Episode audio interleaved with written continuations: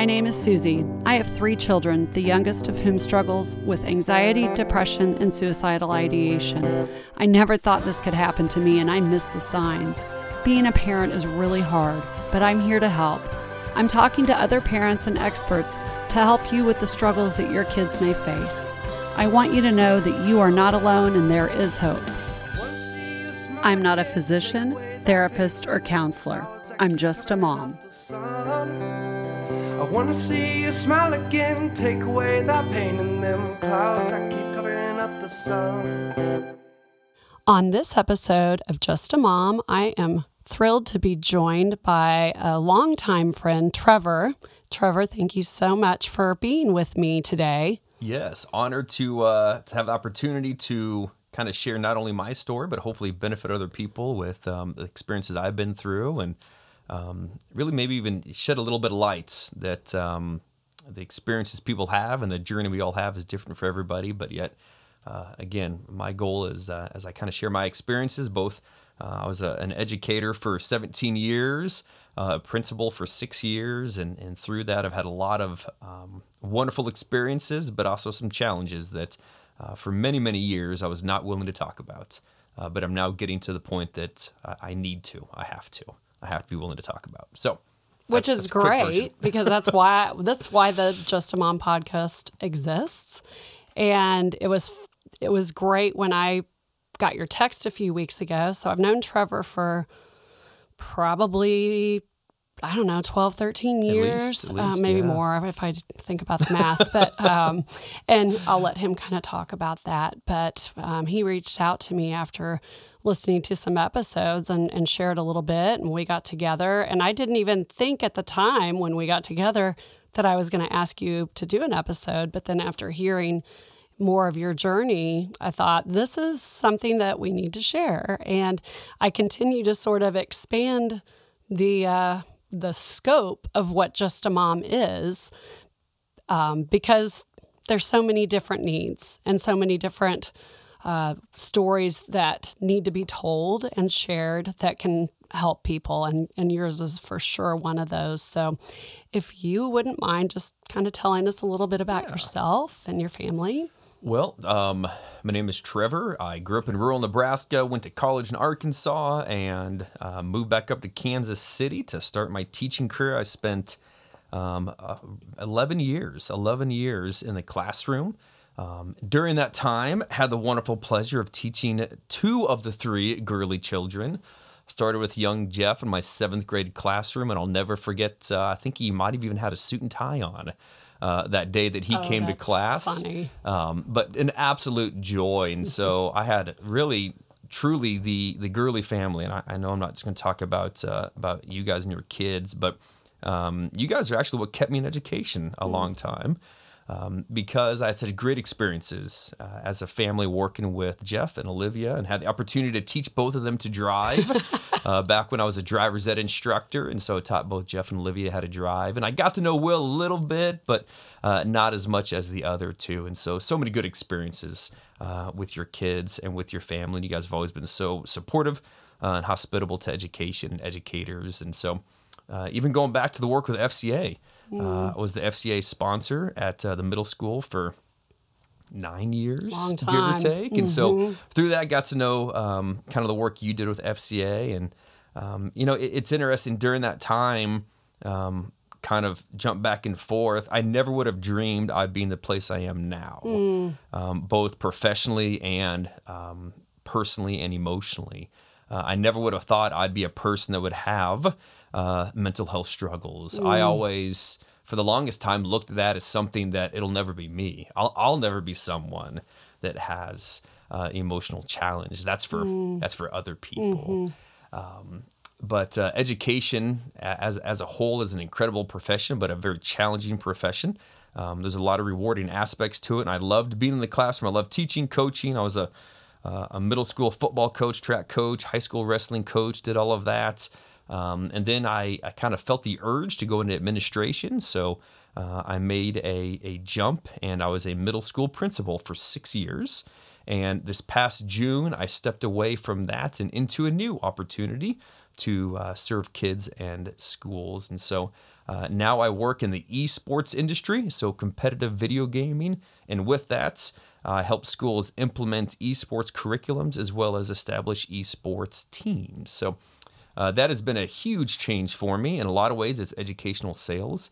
Um, but at the same time, I'm still working with educators every single day to help them meet the needs of kids. Um, so that that's kind of the quick version. I'll, I'll, definitely go into more depth with it, but um, yeah, that's where I was. Educator for 17 years. I still consider myself an mm-hmm. educator very much, um, but now I do it through um, through video games and through helping kids find purpose and meaning through video games. So, so you're still helping kids, which is what you've always been so great at. Still and helping I kids. Can personally attest to that based on my own kids. Yeah. Uh, you were always one of their very favorite teachers. So and a good, good teacher. Oh, those and, are some good days. Teaching's incredible. Like I, I, truly look back on my my ten plus years in the classroom and say those were amazing days. Teaching is it's just there's nothing quite like the relationships you build with kids and the opportunity to see them grow and see them blossom and just see that excitement they have for learning. And I'll I, I still think of those as, as, as some of my, my most favorite days of being a teacher. And Absolutely you were a middle school teacher. Middle school teacher. Wow. Middle school teacher. I, I, which I can't even imagine personally, but you were so good at it. Well, I, I, appreciate that. And now that I have a middle schooler, so Ooh. kind of my family, been married for, man, almost 20 years now. Wow. Almost 20 years. So uh, we have our own. My oldest of three is a middle schooler now, so now I'm getting experience it from yep. from the other side. Uh, that is Luke. We have a middle child, Will, who is uh, just turned ten. Actually, just turned ten in fourth grade, and our little Jane, who is our our little fireball, and she is she is eight. Yeah, she's eight and in first grade. So um, busy household. Uh, my wife Stephanie is just absolutely incredible and does so much for us. Um, she's a CPA by trade, and right now is doing a little bit of CPA work and a little bit of just keeping our house moving in a good godly direction. So keeping all the balls in the keep, air. Keeping the balls in the air. That's very much it. Well, awesome. Tell us just a little bit about um, that jump from being in the classroom and moving into administration. Yeah. So it's my, my ultimate goal was to be helpful to more teachers. I really felt like um, good administrators have the opportunity to change an entire school culture and school community. When done well, an administrator is able to empower their teachers to be their best, help them feel supported, help the teachers feel cared for, and really also be an, uh, an advocate for parents. Um, I found myself as a principal coaching parents as much as I was coaching teachers um, especially the time I was doing it through a lot of our major social media changes. Mm-hmm. Um, a mm-hmm. lot of parents would come and say, let's tell me how to help my child through the social media aspect, how to help my child adapt to these new and emerging technologies. And so I really had an opportunity to help parents as much as anything. And that's something I absolutely loved about it. Something I did not anticipate about administration was the significant amount of um, emotional support you would be providing for people. Um, you kind of glamorize, yeah, I'll be helpful, but you don't realize that you take on now every single student's emotional. Um, I hate the word baggage, but e- emotional life, but then also all of your your staff, and you take on every single one of your staff's personal lives, and then also parents on top of that. And so, if you are an adult or an administrator who um, I don't know if I want to use the word like because feels isn't the right word, but someone who really like embraces and gets involved in people's lives, which a lot of administrators do. You get to know people at a, a very personal level. Uh, and so when they talk about the word secondhand trauma, um, that is very much something that, that I experience as an administrator because you get so invested in people's lives, so invested in kids' lives, so invested in teachers' lives, and then parents that you spend a lot of time with these people. Um, but that's something I loved. That's something initially that I was really, really excited about because I felt like I was helping. I felt like I was benefiting people.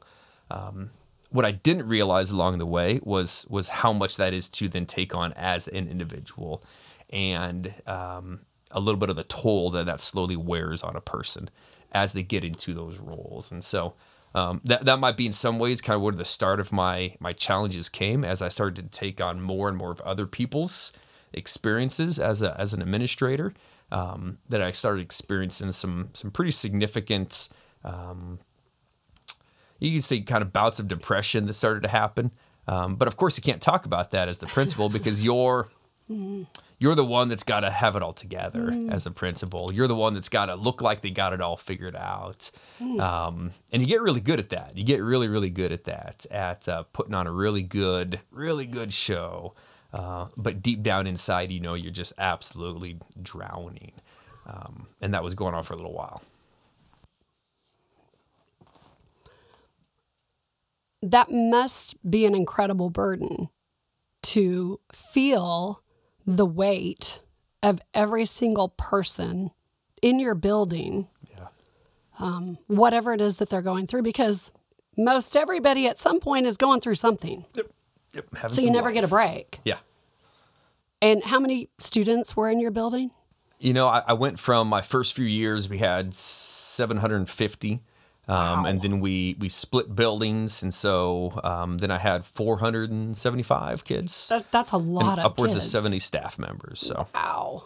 So that's a lot of folks. a lot of people, a lot of people. And was this something that you, I mean, you said like, oh, I couldn't talk about that because I'm the one who had it all together. How did that feel to you though? Were you noticing changes inside? So I, I remember so when my wife got pregnant with our first child she experienced some some pretty significant um, i believe the word is actually peripartum depression so pre pre baby depression um, and anxiety associated with that so I, that that's when i really started to become kind of familiar with just anxiety and depression and medication because before that i didn't know anybody that was on anything i thought that's just something out there and I remember thinking at the time, because my wife had, had mentioned when she, this is when she was pregnant with her first one, um, so 12 years ago, that um, the thought crossed her mind that maybe, may, maybe I just should, shouldn't be here anymore. I just don't want to be here anymore. And I remember thinking, well, that's just crazy. Like, who would ever think that? Like, I'll, I'll never be in that part, part of my life. Um, but then once, there, there comes a time that once I started involving myself so much with other people's lives and where it hit me was realizing that I couldn't solve everyone else's problems. So then any problem that I couldn't solve felt like I, I probably just shouldn't even try to solve anybody's. Um, and it was it got to the point for me that no matter how good things were going or how many good things were happening, any little thing would make you go, well, just forget it all. Like clearly you can't do your job because if anybody's not doing well, it's a reflection of you and it's your fault, which is ridiculous, absolutely ridiculous. Um, I know that now, um, but I have to openly talk about it now to know that now because when I was in the, in the depths and to say it was slowly coming would be would be true because there was a time I was sitting in my counselor's office and um, she was saying, Trevor, you, you don't you don't seem like yourself. And I'm like, yeah, I'm just not not feeling good. And I'm just kind of kind of frustrated and kind of down. And she was like, You're doing this, you're doing this. So I was doing all the natural things you could do. I was I was running more and I was um, trying to do service activities. And she's like, There comes a time that something in your brain has switched and you need to consider getting professional help. And I'm like, no, no, no. I'm like, I'm not that bad. I'm I'm I'm okay. And that was five years ago. So that would have five been years ago. Right. second or third year. It was my second Okay. year, my second full year as a principal. And my counselor was like, I think you need to like this this is more than you can handle or just kind of Mm-hmm. push away. And at the time I was like, no, I'm fine. I'll I'll get through this. I'll get through this. Um, but it never really did. It never really went away. And things really only kind of escalated for me. But at the same time, that's going on inside. Outside, you're, you're trying to advance your career, you're trying to take care of your family, you're trying to take care of your school and your building. And so you're trying to keep up that things are doing great. But every time things would improve the professionally inside, there's a little part of you that's slowly like, I can't, I can't keep doing this. Like I can't keep putting up this this show that things are mm-hmm. going well. But now I'm so deep that I can't even talk about it. Like I don't even want to acknowledge that this is more than I can handle or this is a struggle. Um, so I'll, I'll- I'll never forget the day, the day that I was on the way to work and I just gotten an email from a parent that was upset about X, Y, and Z, something something silly that really wasn't even a big deal. And I'd already been having some and I don't think I would have acknowledged it as depression, but looking back, it was definitely it was definitely depression. Um, but the thought entered my mind of, you know what? I think most people would probably be happier if I wasn't around. Hmm. And I can remember looking at a tree thinking, I just need to drive into that and just hmm. be done because everyone will be so much happier if I'm not around. And I can I can vividly remember thinking this is just the right way to go. Like this is the way to go because I won't have to worry about disappointing people. I won't have to worry about letting others down. I won't have to worry about feeling this way anymore. And I don't want to keep feeling this way. But got to work that day, finished the day, and I can remember getting home thinking, okay, we, we did one more. We'll just we'll just keep going. We'll just keep going one day at a time. And it was around that time that I started considering I probably need to get on some some medication. Like I need to to regulate a little bit of what's going on. And so I started seeing a counselor, seeing a therapist, and that helped significantly. Um, but that was early on, so things continued to Yeah. evolve as all journeys do. Let's go back to that day in the car when you were having those thoughts um, and watching you talk about that and seeing your face, the, the pain of remembering that. Um, I can see it in your face. One thing that I have learned about suicidal ideation and significant depression is what you just said people who are experiencing those things think that everyone will be better off without them. Was that the first time you felt that? Was that a kind of a constant in the back of your head?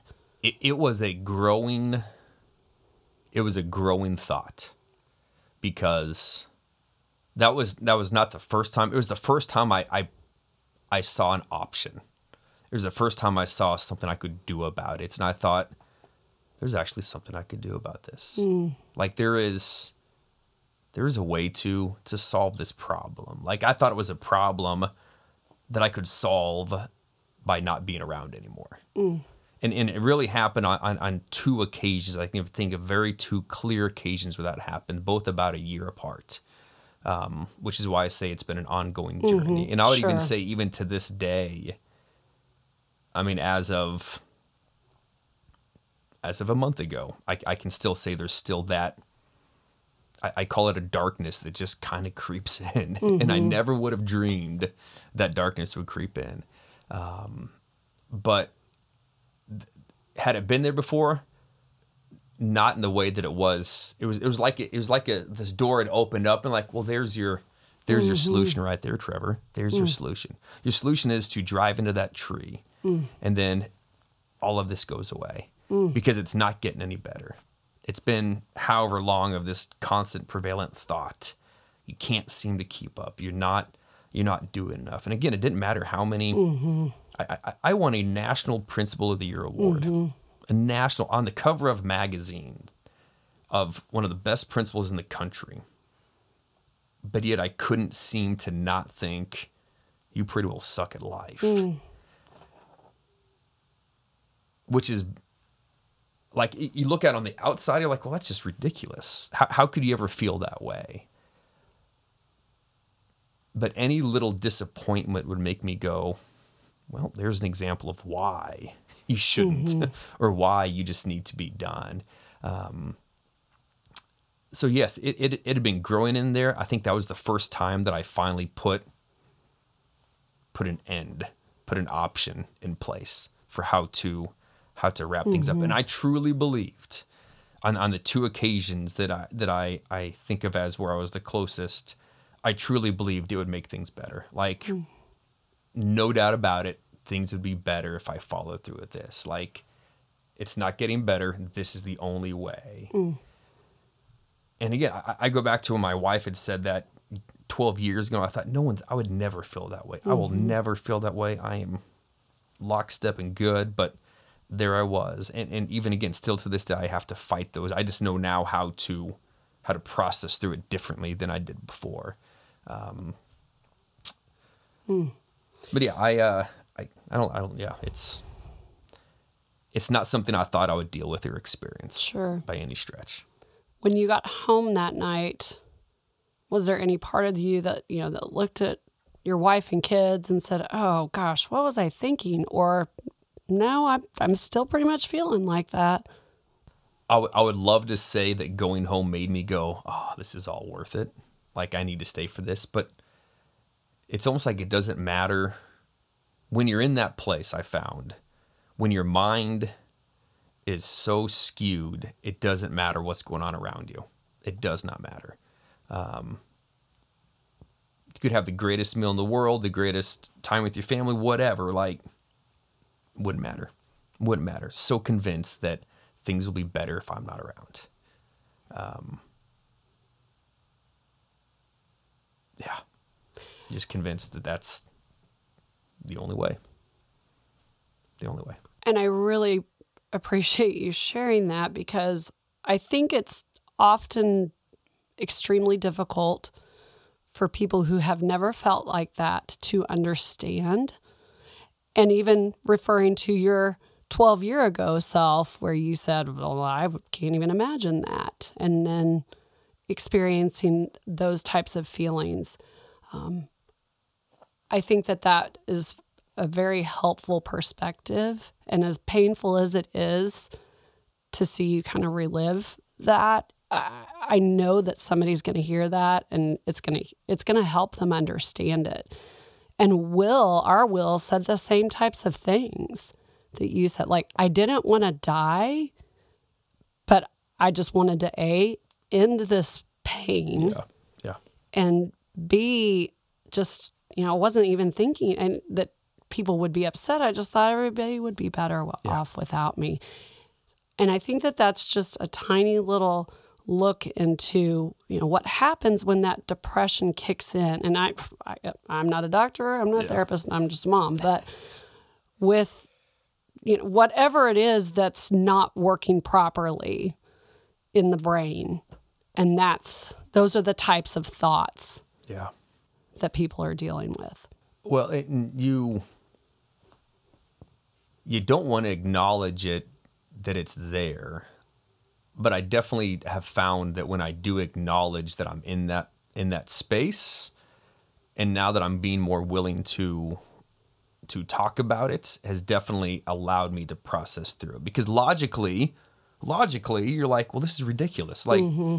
no one would be better off if I'm gone. Like, right. I have I have three awesome kids. I have a wonderful wife. Like, it'd be it'd be it'd be it'd be horrible. Like mm-hmm. the traumatic event, the the the impact on my kids for years to come. But in the moment, none of that matters. Right. None of that mattered. And and the the other time, and, and I had it was it was the stupidest thing. Like we were going out to dinner as a family, and, and I think this is where like guys are irrational and they just do stupid irrational things. But that's I think that's how it happens. I had we were on the way to dinner and I was I got home late because something had gone late at, at, at work. And so I was frustrated about that and I'd gone to get a haircut and that took long. And so I got home and I was everyone was like at the door ready to go. And I, we were in the car and I, I, I can still vividly remember being at a, at 135th in Murlen and or Santa Fe in Murlen. And my wife was upset and the kids were loud and it had that that thought came back of that now is the time just to be done. And so i tried to open the door and i was just like you know what? There's cars coming. I'm just going to step out. Just, just going to step out. But i couldn't open the door. It was locked which i don't know why the door it usually you could open it but it was locked and i couldn't get it i kept trying to like get out because i was so convinced that I've disappointed my family because I'm home late again. I disappointed someone at work. I was late doing this. Let's, and this was about a year after the first time. Okay. Um, I was like, I'm just, this is, this is, let's just, let's just be done. And here's how I'm going to do it. Like, I'm going to step out and, but I couldn't open the door. And my wife was like, what are you doing? What are you doing? What are you walking home? And, and I just, I didn't say anything at the time, but going back and talking to her, she's like, you really would have just stepped down to traffic. I'm like, I just wanted to be done. I didn't even I didn't care that my kids were going to watch it happen. I was in such a a bad place inside. And at that time I wasn't talking about it at all. Like I was not formally acknowledging how far. Like I I I would get better and feel good, and then you kind of drift back down on these moments, these these low points again. Um, but I'll never forget trying to get out of the car, and my wife kind of laughed, me like, "Oh, what are you doing there?" And in the back of my mind, I'm like, "I'm I'm trying to die. Is what I'm trying to do because I don't want to do this anymore." Um, that that's been the last time that I've gotten close, and that's been a couple years. Um, but it hasn't stopped. It hasn't stopped the that darkness from creeping back in. Sure. But things are significantly better now than they were before. And I think a lot of it's just because of realizing where I was and making changes in my life that needed to happen.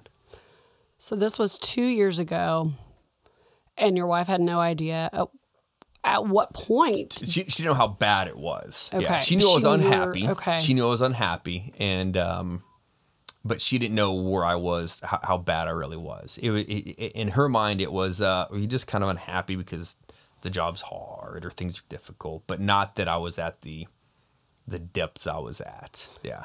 When did you tell her Ooh. the truth?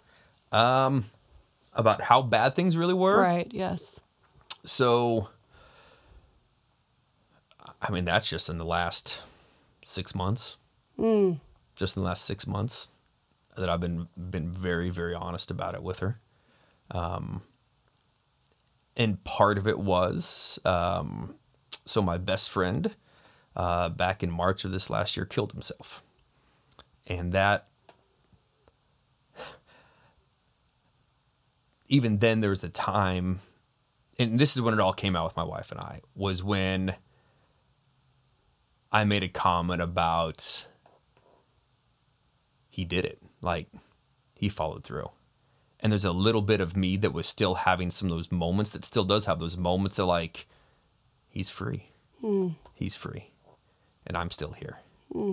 And that was March of of 2022 um I would say overall I'd been doing a lot better. But it didn't take away from the challenges of of the job and the emotional turmoil and it like it all brought it just screeching back because our relationship had been one that had been built upon encouraging each other and bringing each mm-hmm. other out of the depths. And he had helped me because he knew a lot more about the stuff than my wife did. Like he was kind of my my go-to guy. Like we'd mm-hmm. sit together and we'd have cigars together if i can say that on this podcast you and like we we just like he's who i'd sit in the garage with and we'd talk about life. And we had just got done having these conversations and i just got done telling him man like i'm i'm, I'm kind of I'm, i think i'm burning out. Like i think i think i'm burning out for my job and i need to do something different. And he's like oh you're you're good. Just keep doing it. You're doing all these great things for kids and like all this stuff. And and I thought he was in a pretty good place. I thought mm. he was in a pretty good place. And then just a couple days later, and it just I think that that is kind of what what what broke me again to say I need to I need to really open up to my wife about where I'm at because now I'm back in those same places I was previously. Like I just started to really kind of get a grips of where things are at with myself. Um, but then when when when what happened with my friend, it it, it kind of almost kind of derailed things again. Sure. But And- this time I was more to the point that I could even talk about it even more bluntly with my wife and some friends. Were you in therapy and taking medication at that point? I was taking medication, but but I had not started therapy. I did after that.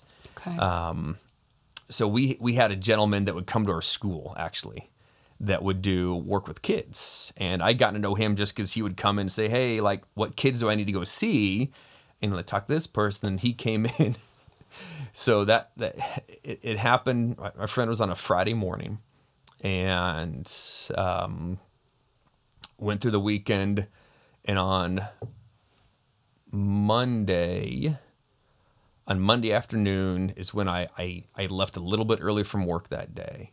Um, and there's some things that happened at work that day that just also made me go, I need to do something different with my with my career because the demands the demands of what I'm expected to do and almost kind of put my own person on the shelf. I, I was being asked to do that again. I, I just experienced this horrible traumatic event with my friend, but yet I still had to, I still had to be a principal. And the reality was I couldn't, I wasn't, I wasn't given the opportunity to, to go be a human being hmm. and not be a principal, if that makes sense. Sure. And, and, and there were some specific things that happened, but that that's the, the, the easiest way for me to say it that I had mm-hmm. I had to put my my what had happened to me on the shelf and, and go be a principal. And that that I think was kind of the, the tipping point for me of I, I can't keep doing this. I cannot keep being a principal if I'm never allowed to be a person. Mm-hmm. And I can't I can't experience and and and go through the what I need to go through the, to mourn the, the the day that I, I decide to take off just to mourn the loss of my friend, I get multiple calls that I have to address with school related things that really did not need to be dealt with, that someone else should have dealt with. And those people knew what I was going through. And I get I get it that you you you're you have a school, you have to run and manage things, but at the same time, if we're not willing to allow people to to be people, um, we're going to continue to to to hemorrhage um, leaders and educators um, because the things that that educators are experiencing now are being asked to take on now i think are so much greater than they ever were when i first got into the profession. When i got into the profession 17 years ago um, you were not inundated with the emotional lives of kids the way you are now and the what you can see and access and what what your your involvement with now and part of it is because kids are coming to teachers even more now than they were before. Um, a little little jeff gurley wasn't coming to me to spill his heart out because he had a mom and dad that he was doing that with or he had other people he was doing that with. Now a lot of our kids they, they don't they may not have that at home and so it's the the school that's taking that part on um, which I- Well, and even to your point, though, Will Gurley did go to his school he did. counselor. yes. So even though we were, you know, tuned in tuned in, or so we thought. I think about that with you guys. So I think that is not an unusual thing Yeah. for a kid to, if a kid's going to ask for help, to go to a teacher or a counselor or a principal first. and it's not a bad thing. I- No, I, I don't ever want to say it's not. not a bad thing because it's a good thing for people to go to their educators. The, the thing that we're, we're we're just not doing yet in education is is truly like providing professional resources for the educators to know how to process and deal with that. Well, that's what I was just thinking.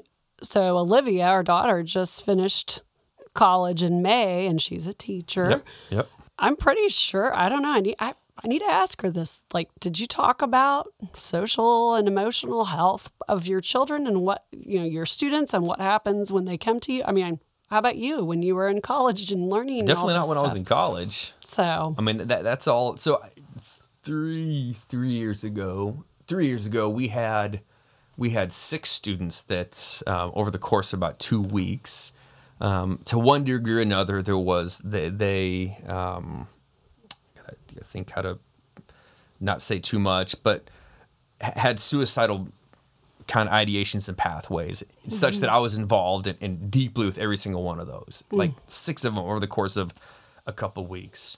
Um, and right after that, we brought in a, a local organization, and I've been very impressed with the, the groups we've worked with in Kansas City. There's been some wonderful people that we've worked with. We even did uh, some mental health specific seminars at our school just to address that to help parents with it. And we even brought in a gentleman to, to work, excuse me, with our staff uh, on, on a mental health first aid, is what it was called, which was awesome. But that was an unheard of thing. Like no one else was doing that. No one else was bringing in that for their staff. and this was how many years ago? Just three years Oh ago. my gosh, It's just wow. three years. This Okay. isn't that long ago. I think it was three years ago. I did the mental health first aid a year and a half ago, probably. Yeah. It might have been two. Wow. It might have been two. Okay. Um, hmm. But it, it's not something that that is that is commonly done. I think that's when we think about things to really help support support staff. It, it's it's going to be that piece. Um, is, is getting getting the adults who are working with the kids even more training on how to manage their own well-being For sure. through that. You're good at managing kids. I, I, I could I could put on a good face and manage every parent situation that came into my office, every kid situation, adult. But then for me to have to process that, that's the part that I was never good at. And I truly believe that's part of what almost over the course of a few years started to rewire my own my own thinking um, and rewire the way I processed my ability to handle those experiences and thus where I still find myself today of handling things that that are going on in the world around me. Um, one of the things I started doing a couple years ago, and, and, I know you can't see it in here, but I brought I, I started journaling mm-hmm. because I needed something to I needed to be able to get out my thoughts with the hopes that it would it keep me from doing it again. Like I thought, if I write about how miserable I am, then I won't be as miserable. Well, not necessarily not the true, case, yeah. but um, it, it has been it has been a resource for me because even talking to people like, well, you weren't really, you were doing okay, right? I'm like, actually, I, I wasn't. And here's how I know I wasn't. Because just because you're in a good place now doesn't mean you won't be back again. Yep. And, and, and I, heard you guys talk about that with Will. Absolutely. Um, just because things are going well doesn't mean it's going to continue to be that way. Right. Um, and that's also a frustrating part. That's kind of a that's kind of a a um, a little bit of a discouraging part about all this. But that's also why I want to talk about it with people. Right. That's that, that's really a motivator for me because I feel like if I'm willing to talk about it, hopefully other people will too. Um, I want I want to believe that if my friend had been more willing to talk about it, we'd be in a different spot. Mm. Um, and I look at you, and having known you for a long time, you were the cool, young, energetic, positive, yeah, teacher that all the kids wanted to have. Like you were that, yeah. Hmm. and all the kids looked up to you and wanted to be like you and you were such a good influence and motivator to these kids, you know, as a coach yeah. and a teacher. So your willingness to open up and share this, that, you know, just because that's who you are doesn't mean that you cannot yeah. have these battles. Yeah. Yeah, and that, that I, I, can even think of, of of principal events and activities I've been a part of that I'm not afraid anymore to be really open and, and brutally honest. And the number of people, other administrators, that'll come and say, "Thank you for being willing to share because I'm there too." Mm. It is it it's it's almost unsettling mm. how many other administrators I know are in the same place, truly in the same place that say, "I can't keep doing this." Um, I could, I could share more examples than I want of other people in that same place. Um, and my my my hope is that through being willing to share more and talk about it more, um, is going to help other people go just like you said. Okay, if if if you had everything, appearances look like you got it all figured out, mm-hmm. and yet you are still in that spot. It, it can be anybody. Absolutely and as I said before, I'm not I'm not out of the I'm not out of the darkness. I thought mm-hmm. I really thought I would not be where I am now, but I still have I still have that time. Um, I still have those those moments and those hours where those thoughts start to creep back in. It's it's like this. Um, it, kind of made me think of, and, and, and, as much as I love this show, it, it kind of messes with me. Stranger Things, mm-hmm. where there's like those little vines that kind of like crawl the way into stuff. Mm that's almost kind of how the dark feelings are. It's like they just slowly start to embed themselves and plant these lies in my head of you done screwed up again, Trevor. Mm. Like you done you done whatever it may be, mm. you might as well just mm. and I I I'm pretty I would say deeply connected to my faith and that I I am very confident in my faith. Um, my relationship with God, my relationship with Jesus has gotten better the older I've gotten because it's become more real and authentic. And I know, I know what I'm supposed to believe and I'm supposed to feel, and you still can't, you still can't kick those thoughts. You still can't kick that, that that, um, that feeling you have, which is what tells me there's something, there's something going on. like there is yes. something going on in your brain that is not allowing you to think correctly. and if you don't open up and talk about it, it's going to get so much in there that you can't get rid of it. And thank you for bringing that up.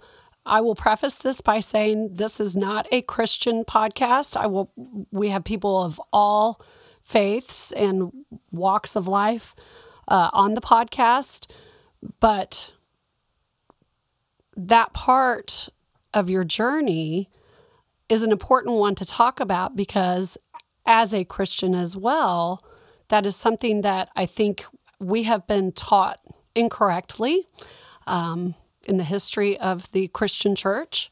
That oh, if you're a you know Good Christian, Christians won't feel this way. Good Christians won't be suicidal. Yeah. If you pray enough, yeah, if you read if your you Bible enough, Yeah, you won't you won't be suicidal. Right. And if you do kill yourself, you're going straight to hell. there you go. Um, and and I would have felt that way 12 years ago. Mm. Totally would have felt that way. Um, the older I get, and the more I understand God, and the more I understand who Jesus was, and more I understand the dynamics of of people, I, I don't see it the same way anymore. I really don't. Um, I really do. I, I look at what I've experienced, and I saw it my wife 1st and then I look at what I've experienced to go, this isn't Trevor. This is something that this is something that is not clicking correctly Yeah. in my brain. And it doesn't matter how many songs I listen to on Christian radio. Yep.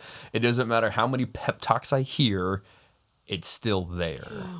Um, and that that that's that's part of the frustrating part about this whole thing Sure. too, and about this this journey that I feel like I'm now on, and and I feel like I've heard other people say like it is now just something I've le- I'm learning to embrace as part of like uh, whether it's embracing my my periods of depression, embracing my uh, my periods of, and I don't know if I'd call it anxiety, um, but learning that's kind of what I got, and that's Sure. something I'm just going to have to learn how to, and make sure I equip myself and those around me to continue to navigate through that.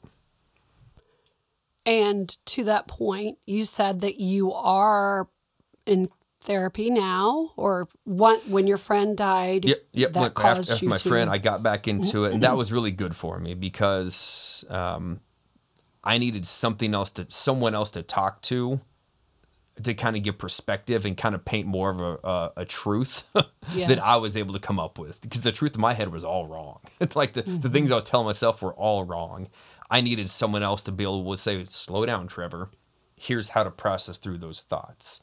Here's how to to when you're in that place, here's what you need to do. But also you got to stay on your medication. Like don't Mm. be afraid to take your meds. Don't think just cuz you're good you, You should get off of them. You I've, I've had that? that thoughts.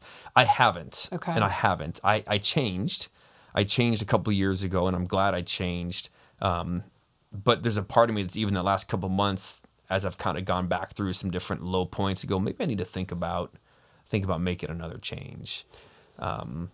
And dealing with any kind of mental illness, what I have come up with with parenting Will is that it is a chronic health condition, illness that me- needs continual monitoring and sometimes adjustment. Yeah. And that just kind of came to me a few months ago. Like, okay, again, five and a half years into Yeah. this, you would think that I would out, yeah. realize that, oh, we can't just, you know, say, check, that is Yeah. over and done. And he is. No, this is, it, it, if it were diabetes, you would be continually Yeah. monitoring your blood sugar to make sure it's where it should be. And when it would get off, you would do whatever you had to Change do. Right. Yep. Um, and I feel like that's where we need to get with mental health. Yeah. And that we can't ever think that we're just and I. I, I even know all those things, Susie. Like Sure. I I know I know I need to get and and get with a therapist consistently. And it's like even despite knowing those things, there's still that that internal struggle because of the way people might view that that makes Mm. you go, ah, man, I could I could I'm gonna be okay. Like I'm in a good place now, I'm gonna be okay. Um but like anything else, when you when you when you start to get a little little bit arrogant with how you're handling things, is when when things seem to hit the hardest.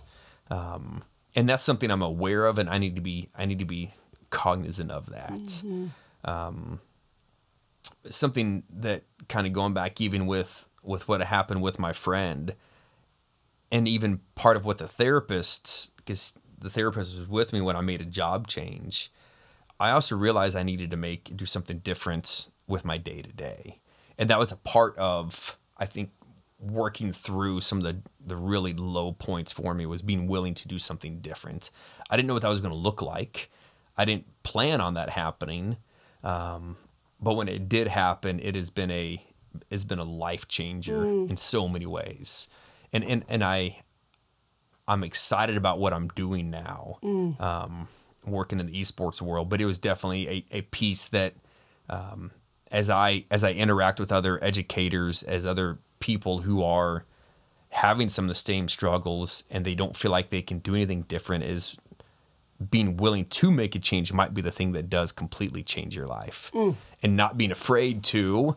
Not being afraid to take a big leap and do something different because then at least I know I couldn't say I haven't tried to improve. I haven't tried There to do go. something different. It's like my wife would say, like you keep complaining about it. but Either it's kind of Mm-hmm. like they say, poop or get off the pot. Like either do something about it or don't. And um, And I decided to do something about it.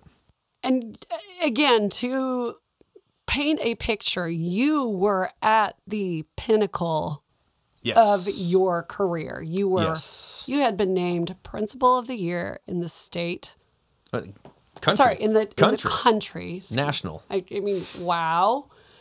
You were going to Open a new middle school. open a new middle school. I was school. going to be named the prince. I was, as I told my mom, I'm going to have my name on a bronze plaque. Yep. Like how many other What we people get to know of. you're going to have your name, Yep. first building principal. Yep. Like 50 years from now, there would be people Still walking there. in going, oh, Trevor. was getting ready to be the, the, the president of the Kansas Principals Association. Mm. Like Yep. trajectory was good. And you, Trajectory was good. and you knew you had to do something different. I, I I had to do something different. I knew I had to do something different. Tell us how that all ended up shaking out. That that is nothing short of a of a God thing. Like I truly, I truly take it back to the, the timing was all there for everything to come together. Um, I was actually in Washington D.C. at the awards banquet for the National Principal of the Year award that I was receiving, and it was at a workshop. Uh, and there, there's they kind of combined. So they took all the state principals of the year and the national principals of the year all came together, um, and for this this four day workshop in Washington D.C. And so I'm surrounded by the the best principals in the country, um, and I actually I I left the workshop in the middle of the day on a Tuesday because I was like, I can't keep doing this. Like, here I am surrounded by the greatest principals in the country, hearing all these great ideas about how to be an even better principal. Mm. And the thought crossed my mind of, this is never going to work. Like, I'm never going to be there. I'm never going to be as good as I should be. I just, if I can't, if I can't figure it out with what I have around me, I'm clearly never going to figure out. I have to mm. do something different. So I went up to my hotel room and I, I read my Bible and I prayed. Um, and I had the weirdest dream in the world. It's almost embarrassing to say, but the, the the the dream I had was I was trying to cross a bridge over a gorge, and it was made out of glass. And every time I would get part way across the bridge, one of the glass panes wouldn't be there. I'd step through and I'd fall. So I continued to have this bridge that I couldn't ever cross. So I wake up from that dream and I had called my wife earlier and said, Hey, here's what I'm doing. Actually, I had even looked at sabbatical policies in my school district. Like I was, I was that, I was at that point of I'm going to look at sabbatical policies. Um, and I, and I, I get a text uh, from a friend who had was there at the same event, but had also started working for the esports company I now work for. So she was there because she had previously been a state principal of the year, and she too had stepped away from the principalship and started working for uh, the esports company. So she was at the same event I was at, and she texted me and said, "Hey, we need to talk." And I'm like, oh man, like I thought I was in trouble. I thought like someone was looking for me and I wasn't there. They, they saw me leave and they were upset. And uh, so that night, we're on a cruise on the Potomac River. And uh, it was all, again, all the principals of the year, state and national, the directors of the organization, which is a fantastic organization, absolutely fantastic. They do so many good things for schools and administrators. Uh, so we're on the Potomac River looking at all the, the national monuments and just just beautiful. And my friend Kristen's like, "Do you want to come work for for Generation Esports?" I'm like, "I'm sorry, what? What, what did you just What did you just say, Kristen?" She goes, "Do you want to come work for Generation Esports?" And and I literally and I can still remember I can still remember being in the chair and she was to the right of me and her asking me that question and and just tears of mm. you got to be kidding me. Like there's no way you just asked me that now. Like are mm. you are you messing with me? Like because i had just gotten done having this dream and and and and looking at sabbatical policies and walking out of a workshop because i don't think i can keep doing this and not but a few hours later mm. you're coming to say hey here you go. Mm. And it's like a door had been opened up but then there's still that well i, I can't do that. There's i can't do that. Like i've been doing this for 17 years. I mm. can't i can't change careers. I can't walk away from x y and z. All these people are going to be mm-hmm. disappointed in me. And who all am i going to let down? And what am i mm-hmm. what are the students going to think? And what are the parents going to think what are the teachers going to think but the more I, I talked to her about the job, not only did I realize I'm still going to be helping kids, which I totally am helping kids every day, but to go, you know what, this this is this is the right thing to do. Um, and so I, I called a couple other people that I, I, I trust, that I, I trust totally, and said, hey, here's what I'm thinking about. And they're like, do it. Just do it, man. Like, don't don't look back, do it. And my greatest fear was I'm gonna like sabotage my career. Like if I if I make this change, am I gonna completely burn every bridge? And they're like, no, no, no. Just give people time, do it the right way. You'll you'll be just fine. And um, so that night I, I stayed up till I don't know, two or three in the morning working on my resume, updating everything in the hotel room. The next morning, which was a Wednesday, I submitted my application at 10 in the morning. By two, I'd gotten an email to have a, a, a initial interview that night. So 5 p.m. that night, um, I did a phone interview with the, with the HR director. Um, that went that went pretty well. Uh, I flew home early the next day from DC. So that was a Wednesday. I had the the the. Uh, so Tuesdays when I Tuesday applied, Tuesday night. So Wednesday, um, that must have been Wednesday. Must have been Tuesday. I found out about it. Wednesday morning. Sorry, Wednesday mornings when I applied for the job. Wednesday nights when I had my first interview. I flew home on Thursday. I got I worked that afternoon, so I went to my school that afternoon. Um, that night at 5 p.m., I did a a Zoom interview with my now immediate boss. Um, had a great conversation, and I thought I I think this might be something I'm interested in. So a week later, had a job offer in front of me.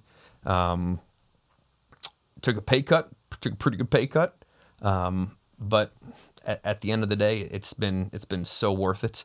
Um, best part about it is not only do I still get to work with kids, but um, the day I actually went in and told my superintendent, uh, I walked in I walked in my superintendent's office because I got my my job offer, um, signed my contract virtually for the new job, but went into my superintendent's office and said.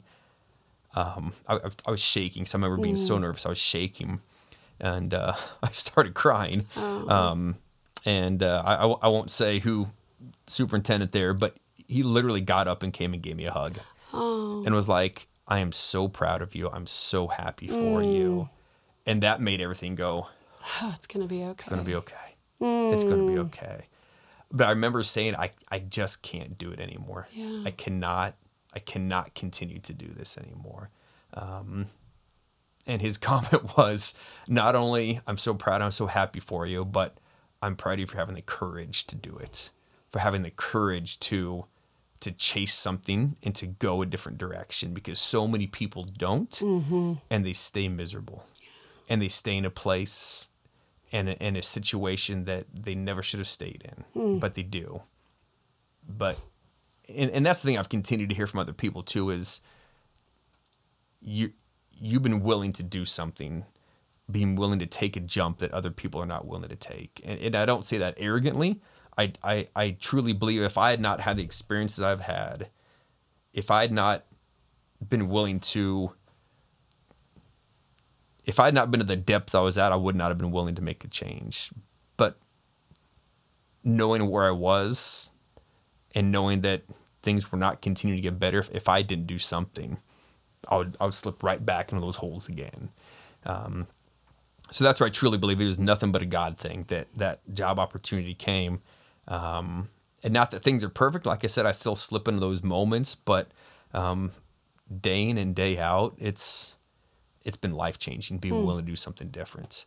Um, it's been a huge career change for me. I mean, I, I work mostly from home now, and that's so different. Right. So different. never being home. from never being home and never being a dad and never being a husband. to I haven't missed one of my kids' activities yet, and I missed the majority of them before. Uh, and, and I don't say that disparagingly because administrators across the country make it work, and, and I'm I'm so proud of those that can make it work.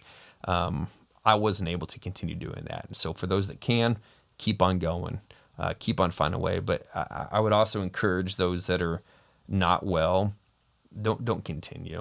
Don't don't continue to put yourself in a situation where you're not well, um, because you're more important than that. And and we spend in education we spend so much time loving other people's kids, which is a great thing. I think it's wonderful, but at some point you have to be willing to stop and and and not only love your own kids, um, but also.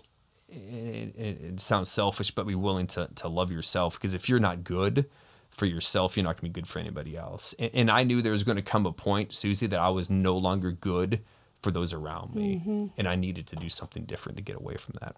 Well, it's that analogy of the airplane oxygen, and when that Mm-hmm. Yep. you know you've got to put your own on before you can help somebody Yeah. else put their own on. And if Yeah. you are in, in such a bad place, which you obviously were, dealing with some pretty significant mental illness, Yeah. how could you have helped anyone around you? There, there's a, there's a time that I thought as a as a Christian, it's wrong of me to consider myself. Hmm. It's wrong of me to to do anything but just keep giving, giving, giving, because that that's what a good Christian will do. Hmm. What I'm learning though is to a degree, yes, I- as as a Christian, I'm I'm called to serve and give, but at the same time, Jesus was willing to take time to make sure he was in a good Right. place, and not afraid to step away at times. Yep. Not afraid to step away and say, "I need some time in the desert. Yep. I need some time to get away and make sure we're in a good place, and then we're going to go back and find another way." And even with that, I think about education. We we oftentimes think that once you're in it, you have to stay in it. I, I don't I don't believe that anymore. Mm-hmm. I believe, and the older I get, just turned forty, that you can have multiple careers in your life, You bet. and that's okay. Yep.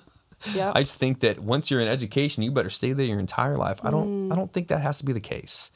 I, I, I have I think it's great when people are willing to change it up and do something different. Um, you have a podcast now you're running. You're, you're a podcast host, Susie. Who'd um, have thought? Who'd have thought? but like being willing to to to change things and like and like other careers, you you spend a good amount of time. You you give your best, and you're on the front lines. Uh, I had an uncle to say, "You spent 17 years on the front lines in battle. It's time to step back for a little bit and do something different. Still still in the same." Um, Still in the same field, still helping kids, still still serving schools and communities, but through a different way. And and uh, and I I know that when they're when something's in front of me to to change course again, I'll be ready to change course again. Um, and so I, I'm proud of the 17 years I spent in education. Truly am. Uh, I know I did some really good work for for kids and for a lot of families out there. Um, but there came a time to to um, recognize the depth I was at and, and not be afraid to change. And um, I don't know where I'd be if I continued. Um, I know I would not be. I would not be sharing my story because a I, I yeah I don't I don't know where things would be at if I continued, but I I do know that being willing to talk about it and be more open about it, um, I think there are some benefits to to help other people uh, who are going through similar experiences. Um, I obviously agree with that. And I want to go back to something that you said about being willing to make a change. And I think change is hard for most humans. Uh, Maybe I'm I'm just talking about Yeah, myself, yeah. but change is hard. And I think most of us sort of resist change. We like predictability, Yeah. we like knowing what's going to happen, et cetera. But being willing to make a change for your mental health is something that applies to anyone, not just someone in education, but in Yeah. any career field or, you know, a student at a school. You know, Yeah. a big part of Will's healing journey was changing schools. Yeah. And that was huge for him. And he would say the same thing if he were sitting here. Well, and he did say the same Yeah. thing. Yeah. If I had stayed where I was, I don't know what would have happened. And so having the courage, because it does take courage to break and Yeah. change, to do that, if if listeners get nothing from this episode, which I don't believe will be the case, Not much. uh, yeah, there's a lot here. But if if listeners get nothing but be willing to make a change for your mental health, then I think Yeah. that's a huge, huge point to be um, just driven home. it's it's like you said it, it, it's it's hard to be willing to the the the thing that really stuck with me was I know where things are. I know it's not getting any better. And something something's got to give because I'm not sure what else I need to change within my current structure. And that's what my therapist actually kind of walked me through. He's like, "Trevor, if if you're doing all you can and things continue to to be difficult, then then something has to change because clearly what you're doing is not going to to do it for you. So if you're not willing to make a change there, then then it's going to continue. Then you're going to continue to have the same same battles and the same struggles. Um, and, and that helped me have the courage having someone else and that's where i really think had that, that therapist was beneficial was having the courage to say it's okay it's okay to to step away and do something different uh, and i'm grateful I'm grateful to mike Yep. And- grateful to the influence he was for me And professional help, again, cannot be underscored. yes I feel like I say that every episode. Yes. Professional help. yeah Let's talk about what you're doing now. yes And yes I, I love seeing the big smile on your face that it brings when I say that. So tell me a little bit about it. What are you doing with kids? You know, what are esports, for people who don't know what man. esports are? Um, so so think of think of the kids playing video games. So playing Fortnite, uh, Minecraft, um, Madden football, FIFA. You you pick the game. You pick the game. Um, so what we do at Generation Esports is we help schools establish competitive gaming teams. So just like you have a school baseball team, football team, competitive cheerleading, choir, whatever it is, we help schools establish competitive esports teams. And what is so awesome about it is this is a group of kids that have, in in my opinion, and a lot of data will back it up, have totally been underserved in schools for a long time. These are the kids that don't come out for football, they don't play basketball, they're not in choir and band, but they're gamers mm-hmm. and they're darn good at it. And so what we're doing is we're getting into schools and helping them establish a competitive team. And with it, you're seeing these kids that are absolutely coming to life because now school has something for them. Mm-hmm. What once was something they had to go do for eight mm. hours a day, now they get to go to school and they get to be a part of their school's esports team. They get to be a part of a community when they didn't have a community before. And it's so cool to see the schools across the country that we work with, or school, and they don't even have to work with us, just develop a team to see these kids that teachers like, well, I had no idea that they were that animated or that excited about life, or they had those leadership capacities hmm. because they hadn't been given that opportunity yet. Because schools, and and this part of what I do is they just don't know what esports is all about. They don't they don't realize that you can play competitive Fortnite. Wow. And you can go to college on a competitive Fortnite scholarship. And we have kids, they're so funny. So I was in Ohio, Pennsylvania, uh, three weeks ago at a principal's conference, and a, a gentleman walked by and I said, "Hey, are you familiar with esports?" He's like, "I have no idea what that is." I said, "Does your school have esports?" He goes, "No." I said, "Well, do you have kids that play video games?" He goes, "Oh." He goes, "I got a kid that goes to California once a month to play Rocket League," and I was like, he's he's probably a professional Rocket League uh-huh. player. He goes, oh, that's what he's doing. Had mm. no idea that he had a student that's a professional Rocket League player. And so here's a kid that's walking around a school that on a national stage is probably being celebrated, but his own local mm-hmm. school, no one has any idea because it's kind of this like niche thing. But the reality is, it's not. Like mm-hmm. we know, ninety percent of our kids play video games, Sure. if not more than that. And so it, it's an it's an entire group of kids that, if given an opportunity, truly kind of come out of the woodwork to be a part of it. Uh, and so that's what I get to do now is I get to help schools build and create teams, uh, establish a, a competitive um, gaming network and a competitive gaming community across the country, give kids college opportunities that never would have had college opportunities before. And so not only do we do the game, but we also have an entire curriculum. And so we have two fantastic curriculum writers. Uh, they were both, one was a, a high school principal for 24 years, and one was a high school teacher at an alternative school, um, Dr. Custer and uh, Dr. Russell. And they, they write curriculum to help um, help support kids in schools with everything but the actual playing the games themselves. And so we get into things like what is a router and network technologies. We get into things like video game design and PC your gaming PC creation. And so we want schools that teach kids um, everything about video gaming without the actual playing itself. And so you can have a competitive team, but we're also going to teach you all the technical aspects of esports. Wow.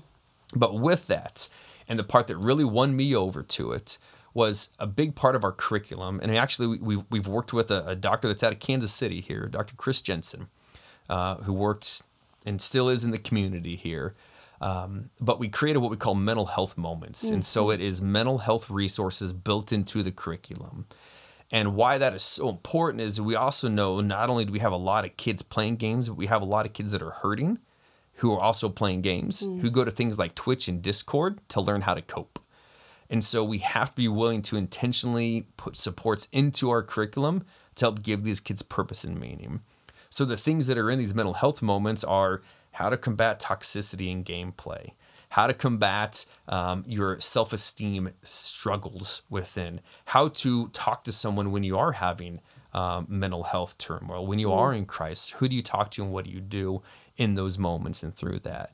And so what we found is when kids have a group of people they trust and care for, which is oftentimes that esports group, and you're willing to actually talk openly about the struggles kids are having, they're willing to talk. Yes. If they feel like they're in a trusted and with a group of people that care about them authentically, and a lot of times th- there's kids in those esports clubs, that's their tribe. Like that's their group. Sure. They have other people to talk to with a caring adult. You're you're going to save lives. Mm. And I truly believe and we have examples of kids who who are on the verge of not only just depressive states, suicidal ideation, who are now coming out of that now leaders in clubs, they're leaders in their school, they're going to college because they have purpose. Um, and that can happen. It can happen in football teams. It can happen Sure. in basketball teams too. But we have those. Those are established. Right. We have great coaches and programs for football. I mean, Yes. Just, we, if you listen to recent episodes, you, you've heard other Yeah. people talk about that. Right. Um, but we don't have that in esports Right. yet because it hasn't been fully embraced. And that's what we're really trying to do.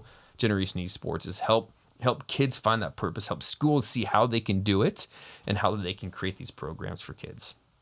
That is incredible because you're so right. And I think often as parents, we think, well, you know, we're not supposed to have too much screen time and and you know, our kids are playing way too many video games. And I think we we hear the the downside of the video games, not all the things that you just said. I was not a fan. My, my parents, pretty well, I was convinced I was going to go to hell if I played video games. Like it was not something that we we, we didn't have game systems in our house for a long time. I had to go to the Whedon's house to play video games, or I had to go to the Snuck folks' house. Like that's how I went to play video games because we didn't have them. Sure. When I got older, we had a few, but not much. Yeah. Um, and so I had all the wrong ideas about video games.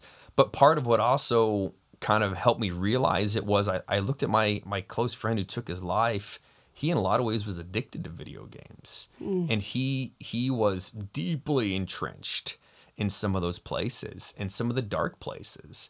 And I really believe that if we're able to get in schools and help kids recognize the kind of some of those those I'm getting in too deep, you're going to be able to save some kids too. So that's part of the curriculum. That's part of it. Is Wow. is helping helping kids recognize what is what is good screen time, what is bad screen Mm-hmm. time. When have you had too much? When is it addictive? Because it can be addictive. Sure. Um, it's designed to be. The manufacturers know that. Sure. They know. Uh, if you talk to any gamer, I mean, they'll they'll talk about those long nights they spent because they just continue to play. But with that, we're, we're not educating kids on how to be aware of that. We're not educating kids on the dangers. We say, don't do it. Mm-hmm. Don't play video games. But the reality is they're going to. Sure. So let's be willing to embrace and teach them how to do it appropriately Mm. through that. And let's normalize it in such a way at school that they don't feel like they have to do it in the darkness of night. Mm. Let's give them that outlet at school to be a part of that community as opposed to feeling like they, they only do it. And then they're doing it in in and with who knows who in the middle of the night. So you, bring it to that safe environment. You have them playing with like peers. You have them playing in the structure of a school setting. Um, and it allows kids to do the things they love to do because they love to play. Right. Um, but it allows them to do it in a more safe, structured way in place. This is amazing. I'm I'm thinking that this is going to catch on big time. I don't know how many schools you're in right now, Thousands. but I, I, thousands. Yeah. but I actually have a nephew who I think I told you that who's Yeah. uh, got a an esports scholarship in college. So Yep. this is a thing. oh, it, it ain't going anywhere. No. It's only growing. Absolutely Right. only growing. Um, man, so let's I- teach them how to do it the right teach way. how to do it the right way. and where to Um, belong. And meeting with this morning with and they're in, in Cleveland, Ohio. Um, they are a, a, a sports community, so they run um, competitive baseball and volleyball and softball teams. They have a facility that they bring people to. He reached out to us and said, "Hey, I we need we need esports." apparently." Wow. He's like, "What do I need to do to get esports at my facility?" So he. As a part of his organization, not only has golf simulators and uh, on full turf football fields for teams, he also knows he needs to bring in esports as a part of it. Not as the only thing, but as a part of it. that's awesome. Yeah. Well, I can't wait to hear how this continues to it's it's growing. expand and yeah, and just I love the part that you said about giving kids a place to belong to. Every every human being wants to feel like they belong, Yep. and particularly kids. And so to give kids who maybe in the past have not had a place where they fit in Yeah. an opportunity to be part of of something and, and a member and even a leader in that is Yes. awesome. yes. And I can't think of anybody better to be a part of that than Trevor. Ah, well, I appreciate that. I'm still learning. I I get dizzy when I play video games. Still, I can't. I can't play Rocket League. I, I can't get the car to fly the right way. But that's also something I talk to schools about. I'm like, I'm not a I'm not a Yeah, yeah. hardcore gamer, uh, but I love kids Yeah. and I love seeing kids Yeah. have opportunities to excel. And so uh, you don't you don't have to know how to play in order to to give kids an opportunity. Mm. And uh, just because you didn't do it growing up doesn't mean it's not good for kids. There you it doesn't go. mean you can't be used to benefit kids. So let's be willing to let's be willing to embrace it. Let's be willing to teach through it and with it, as opposed to hide from it, because the kids will do it anyway. Yep. Um, we have to be willing to to teach them how to do it safely and appropriately. That's great. This has been an amazing conversation. I can't tell you how much I appreciate your openness, your vulnerability, um, your willingness to share the hardest parts of your story, but then also seeing the light where you're, that I'm seeing in you right now. And I know that that doesn't mean I mean, the darkness isn't there. that the darkness yep. isn't isn't there, but that um, you are moving forward, and you made the changes that you needed Yeah. to make, and you, you're getting the help that you need um, to be healthy and to be There's hope. yes, there's there, hope. there, there, there's some times where it didn't feel like there was there's any hope. Hmm. That w- when you're in a place of it's not going to change, that's when it's the worst. And that that's where I want other people, wh- whatever stage someone is in their life, whether whatever it doesn't matter what job you are, but if you're in a place that you feel like there's no hope, th- that's when you know you've you've got to do something Yeah. different. You've got to do something different. Um, and I- and I I I truly credit my just close close friends, my my church family, my relationship with God. Um, and my wife, once I've been willing to be honest with her, how much better things are. Mm-hmm. Yeah. Well, thank you again, Trevor, for sharing your hopeful story that you are not alone and there is hope, Yep. And for sharing that with us on this episode of Just a Mom. All right. Thank you for having me. Thank you.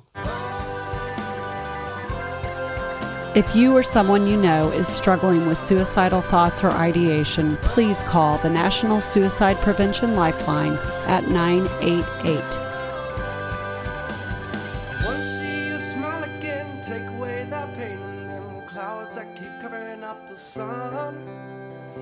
Wanna see you smile again, take away that pain in them clouds that keep covering up the sun. If you found this podcast helpful, please subscribe and leave a rating and or a review wherever you listen to podcasts. Also, please share this with your friends and anyone you think may find these interviews helpful. Thanks again for listening to Just a Mom.